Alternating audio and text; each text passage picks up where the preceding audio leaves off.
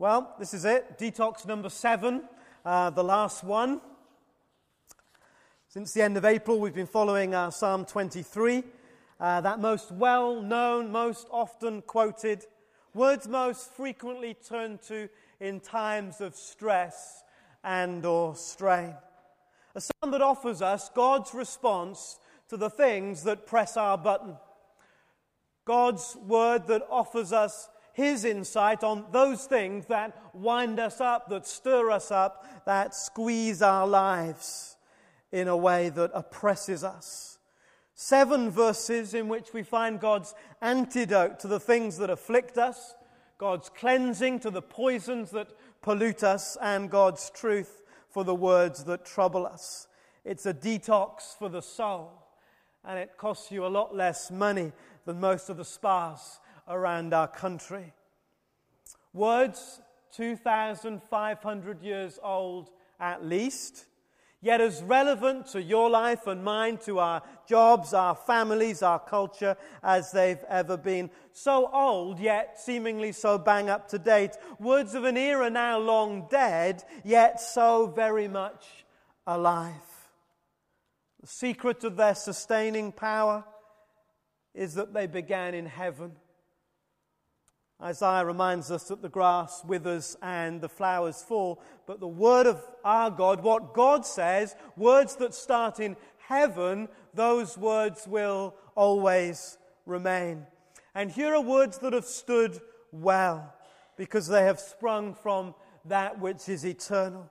And we do well to let these words settle on our lives, to shape us and to sort us and to sift us and to soothe us in this toxic, polluting world. I hope the journey that we've been on has uh, encouraged you and strengthened you. Perhaps it's reminded you of many things you learned a long while ago, and maybe we've chucked in a few new thoughts along the way as well. And so, to this final sentence that addresses the toxin of fear, particularly fear of the future.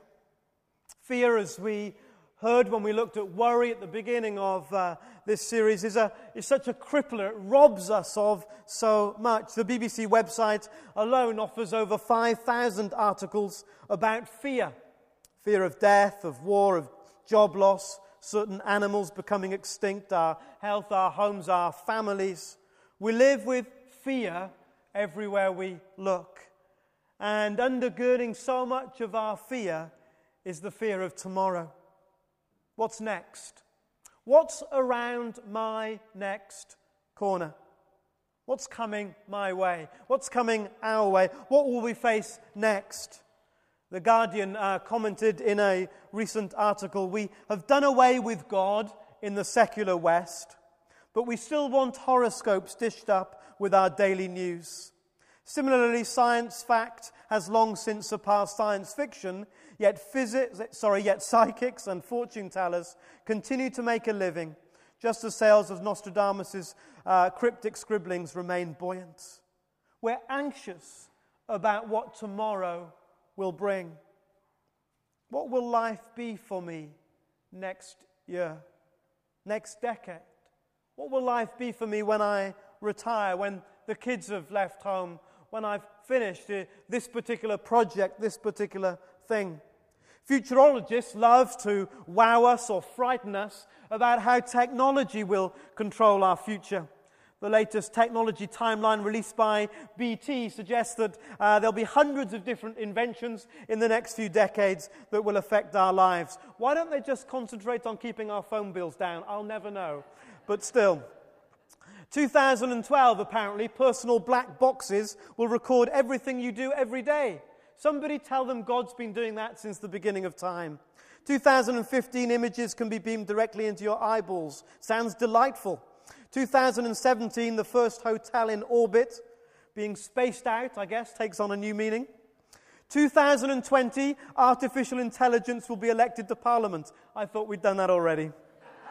Yet 2,500 years ago, David wrote words that we find ourselves coming back to over and over again. For all our cleverness, for all our sophistication, for all the things we can do, that we thought would bring our lives to a new stability, a new utopia. We would enter this new futuristic world in which all would be sheer bliss. We find ourselves looking backwards, not forwards, to understand where we are. Words here so deep, so much more meaningful than the latest iPhone or media player. Words that, as we face our own mortality, we find touching our hearts. And as everything else keeps changing, we go back to some of these words that simply do not change. What does my future hold? What does your future hold? What does the future hold for me? Well, David describes it. He says it's like this Surely goodness and love will follow me all the days of my life, and I will dwell in the house of the Lord forever. Let these words, these ancient words, provide the foundation for our future rather than the latest fad. For in these words we can exchange fear of the future with faith for the future.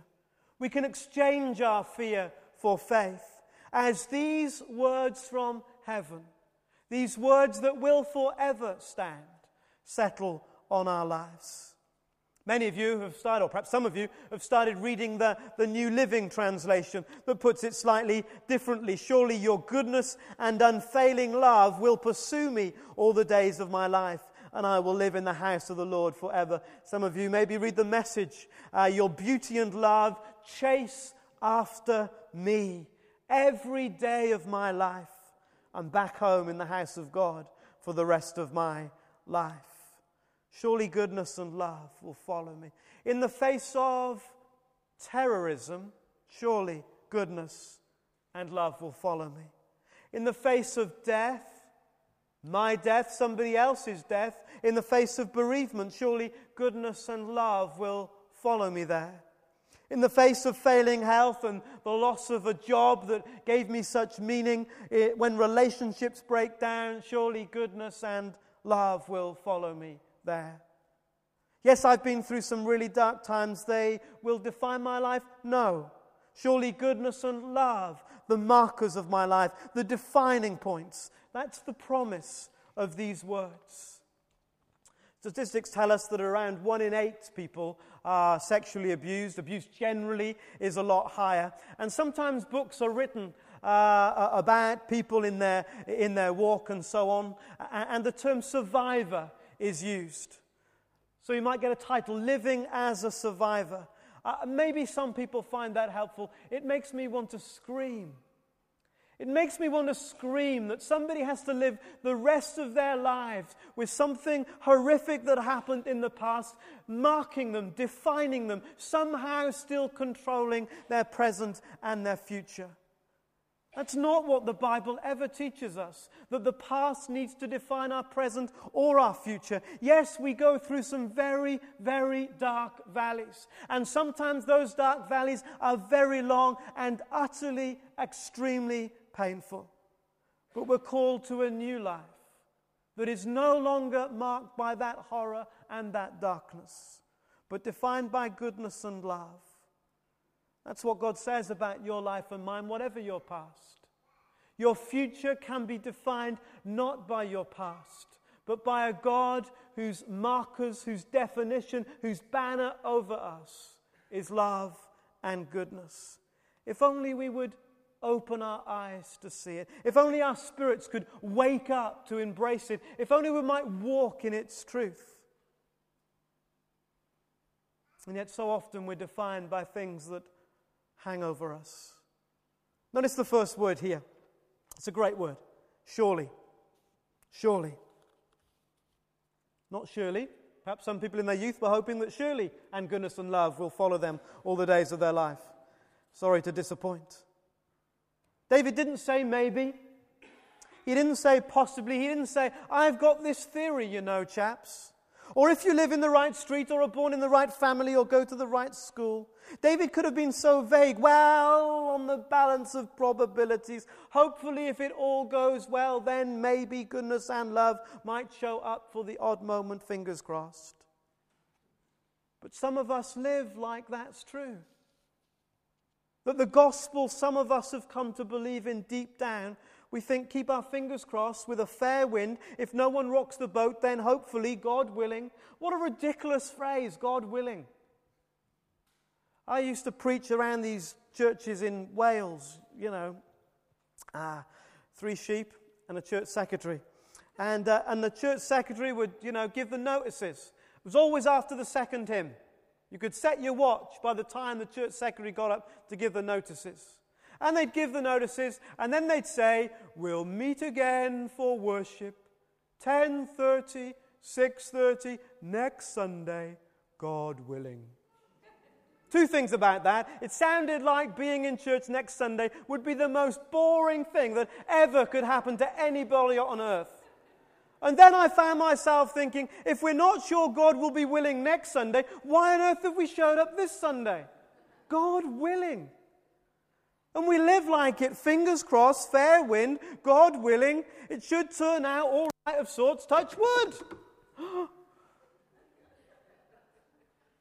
David says, no.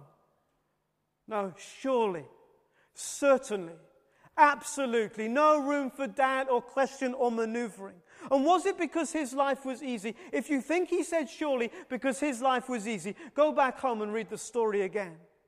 If you think it was because humanly he was safe and secure and the future was all mapped out, go and read the story again. If you think it's because uh, he would not have to face the death of a friend, the death in his own family, if he would not have to face some of the horrors we face, the breakdown in relationships, people hating you and chasing you, having enemies all around you, public humiliation over sins he committed, it's all there. All that was part of his story. And yet he said, Surely this is absolutely certain. This is what I know above all else.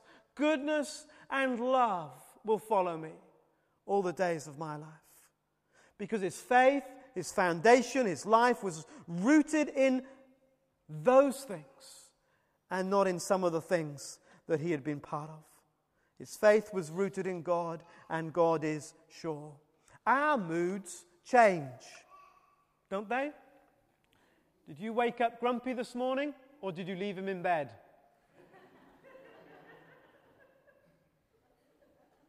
God doesn't change. He's not a moody God like sometimes we are. Our minds change. Have you ever changed your mind? Ladies, come on, be honest. Ever changed your mind? God's mind never changes. If we are faithless, he is still faithful. So sure, so certain, so dependable that even in the dark valleys I can say, God is with me because He's promised. He always shows up. I can be totally confident about it. Even when I, I find myself in a place where my enemies are all around, as we heard last week, I can be absolutely certain that God is there. I can still have a feast because even there my cup overflows. None of these things, David is saying, can come between me and God. He's that sure, it's that dependable, just as Paul would write several hundred years later, when he would say, I'm absolutely convinced that nothing, nothing in all creation will be able to separate us from the love of God that is in Christ Jesus. And so, like Paul and David, we can be sure. Sure, not because it rests on my frailty or on my vulnerability or on my volatility. Sure, because it rests on God, on His consistency, on His unchanging dependability. Everlasting God, the years go by, but you're unchanging, we sang. In this fragile world, you the only firm foundation. And because it's based on God, because it's all about God, David says there are three things there are three things that I can be utterly sure about as I face my future, and so can we. I can be confident of the future because God's goodness is watching over me. Surely goodness will follow me all the days of my life. Because God is good, I can expect good things. What are you expecting?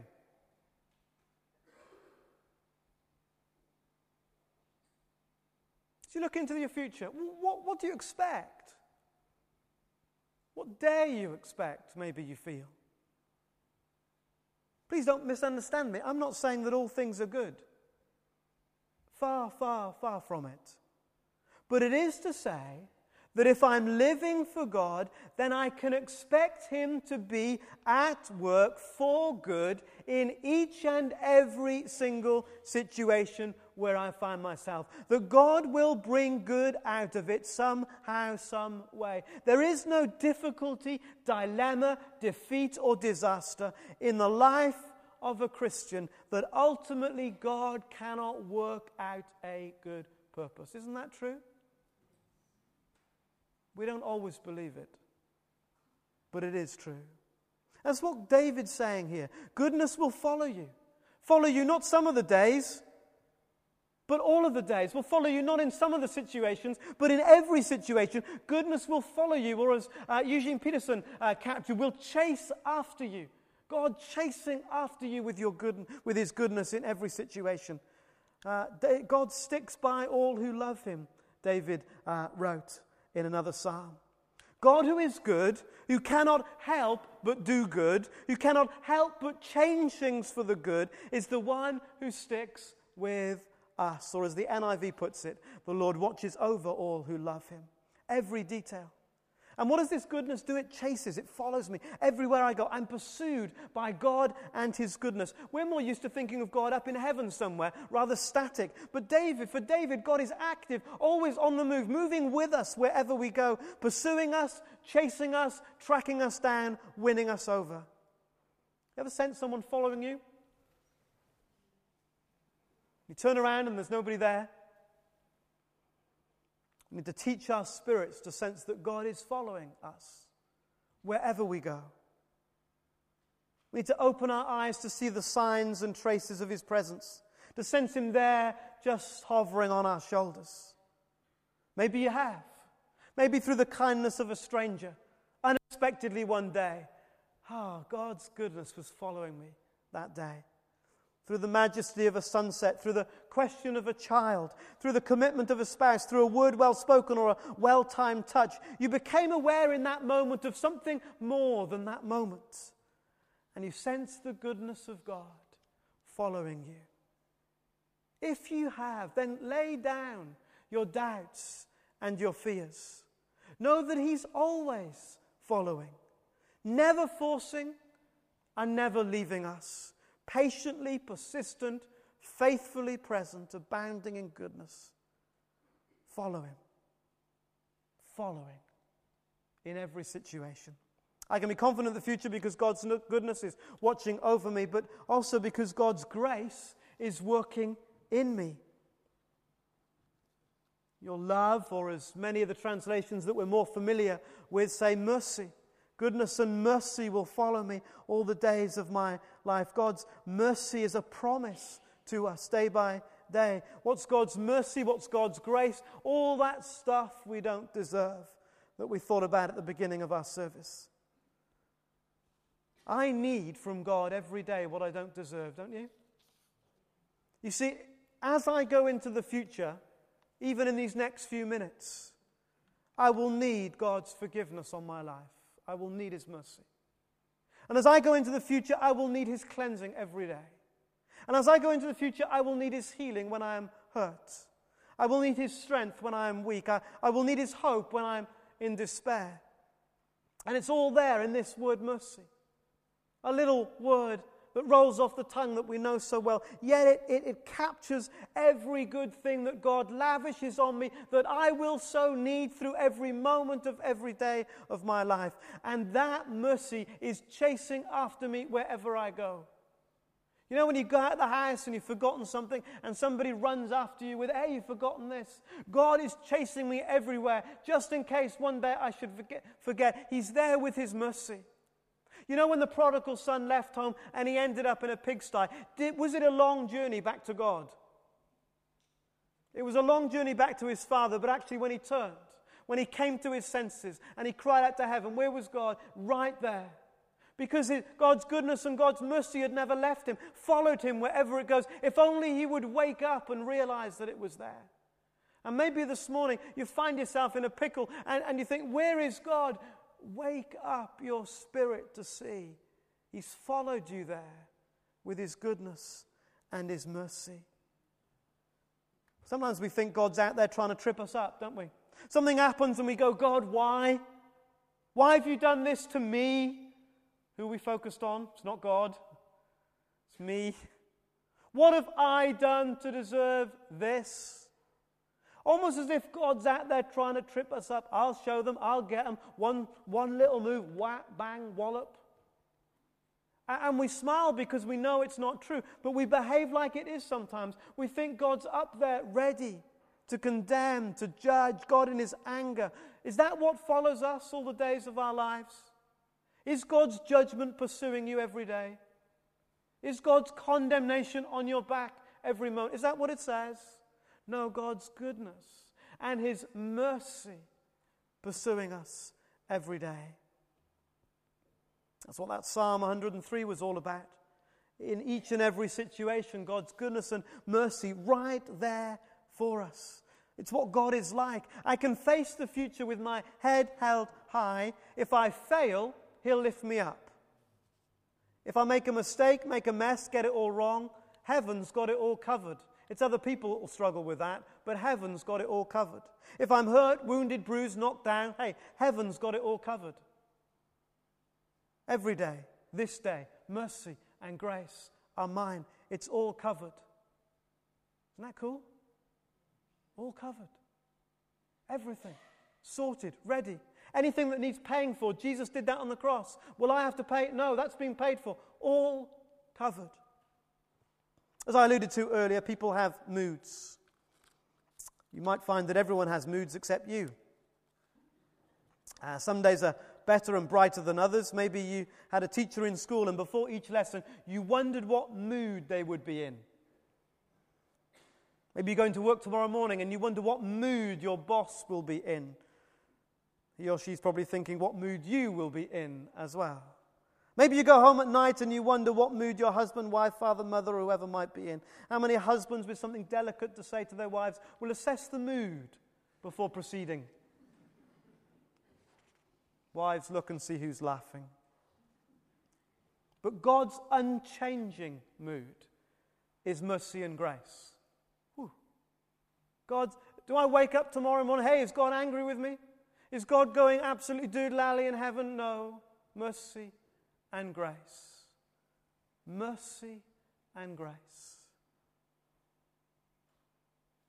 The shepherd image runs uh, right through uh, this psalm and goodness and mercy have been described as uh, the celestial escort of God's flock, like two sheepdogs that go behind the, the, the, sheep, hemming them in on either side.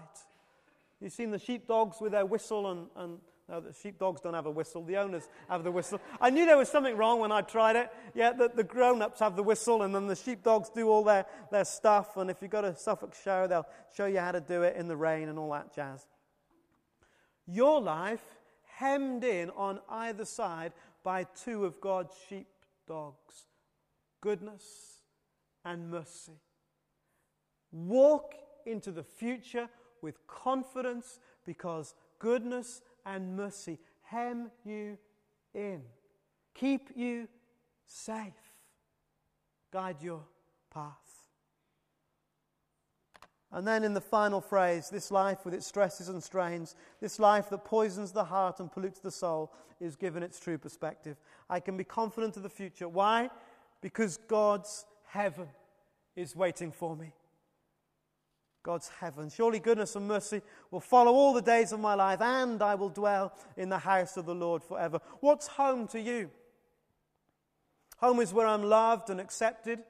Home is where my needs are met. It's where I can lay my burdens down, a place where I can run to when I'm discouraged or under pressure or disappointed or hurt or just worn out. It's where I can be refreshed uh, in my body and in my spirit. It's where I can wear my shorts and not worry about what others might be uh, thinking. It's where I can just do the things I, I want to do. I don't have to worry about how I look or so much about how I, what I say. Home is where the food is that I like. It's where the people and relationships that matter most are known. It's the reference point from which every other place in life is measured. Home. And if you've ever been away from home, the first night back in your bed.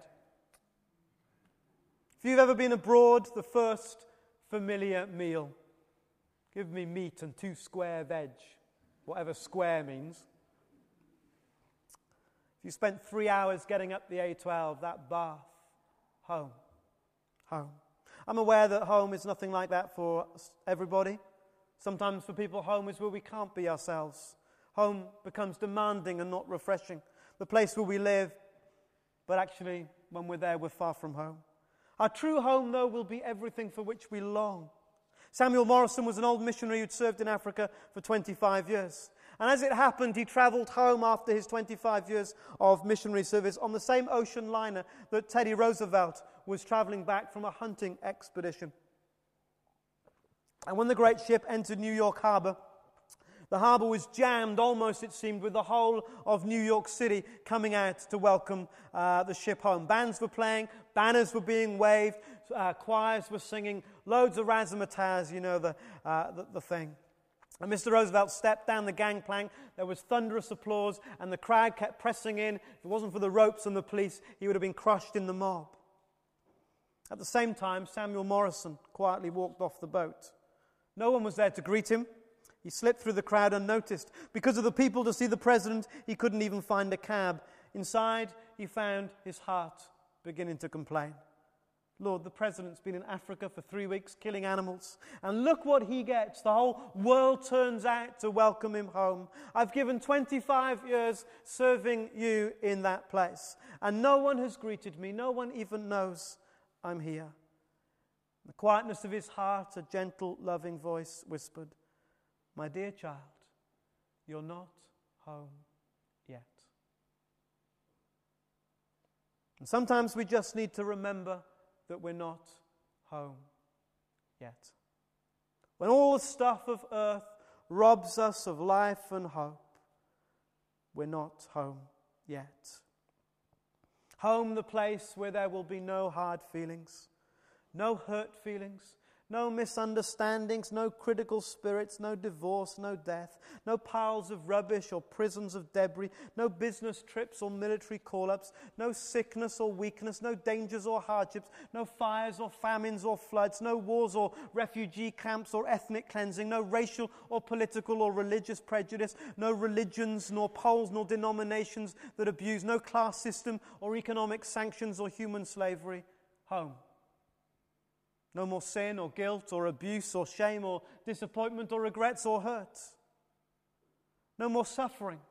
Physically, emotionally, financially, relationally, socially, spiritually. How are you suffering? No more suffering. No more pain, no more hospitals or death or funerals or grief. No more Zimmer frames. No more commodes or wheelchairs or bed hoists. No more suicide bombers or fiery infernos, broken homes. No more broken hearts, broken lives. No more broken dreams. No more mental illness. No more physical handicap. No more muscular dystrophy, multiple sclerosis. No more blindness, deafness, disease, or sickness. No more heart disease. No more Parkinson's, diabetes, arthritis, cataracts, paralysis. No more cancer, strokes, or AIDS. No more. No more guns in schools, bombs in cars, terrorist missiles, or airstrikes. All no more. We do well to remember sometimes we're not home yet. Hallelujah. We're not home yet. Thank heaven that this world is not center stage. I plead with you not to make this world center stage, not to make this world the real thing. Thank heaven that this is not the end of the journey. It's not the place of our arrival. Thank heaven that with goodness and mercy at our side, we're just passing through.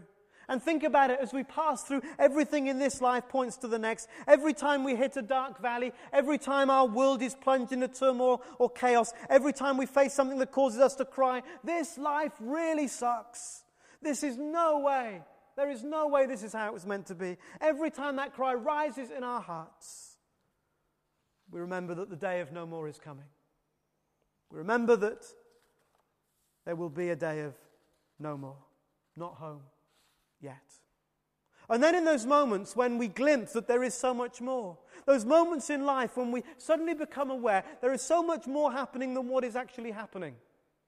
Maybe in your baptism, Maybe in a special prayer time that you had. Maybe it was a conversation with a loved one, a simple walk along a beach, gazing at a night filled sky, or just doing something and you knew God was thrilled at what you were doing. And suddenly you realized that that moment was about so much more than just that moment. You've glimpsed the eternal a glimpse of what is coming. So when the rubbish is happening, we're reminded that there will be a day of no more. And when the, when the, the, the, the transcendent touches our temporal immanence, when, when something beyond us reaches into our moment, then also we're reminded of all that is to come. Randy Alcorn said, in the truest sense, Christian pilgrims have the best of both worlds. We have joy whenever this world reminds us of the next, and we have comfort whenever it does not this life. Nothing more than the preface before the true story begins. And we shall dwell in the house of the Lord forever and ever. And so may these truths soak and cleanse and restore and renew. May these words be a detox, cleansing to our souls. The Lord is my shepherd. The Lord, remember that capital L right at the beginning? The Almighty, totally in control above all others, the one who was never created, the uncreated God is my shepherd. And then it ends, Lord, capital L, will dwell in the house of the Lord forever. The Lord is my shepherd, I shall not be in want. He makes me lie down in green pastures. He leads me beside quiet waters. He restores my soul. He leads me in paths of righteousness for his name'sake. And even though I go through the valley of the shadow of death, I'll fear no evil. For you are with me, your rod and your staff, they comfort me. You prepare a table, a feast in the presence of my enemies. You anoint my head with oil, and my cup overflows. Surely goodness and love will follow me, race after me, hem me in on every side all the days of my life, and I'll dwell in the house of the Lord forever and ever. If that's not your experience, I invite you today to put your trust in the Lord. Jesus came and said, quite simply, Trust in me and trust also in God. I am the way, the truth, and the life.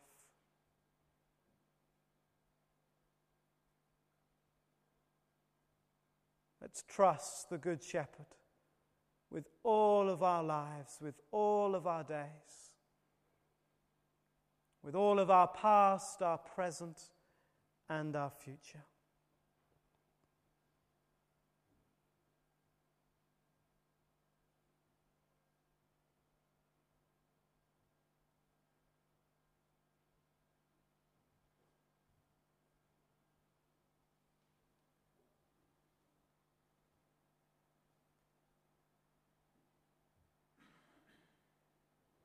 In heavenly love abiding, no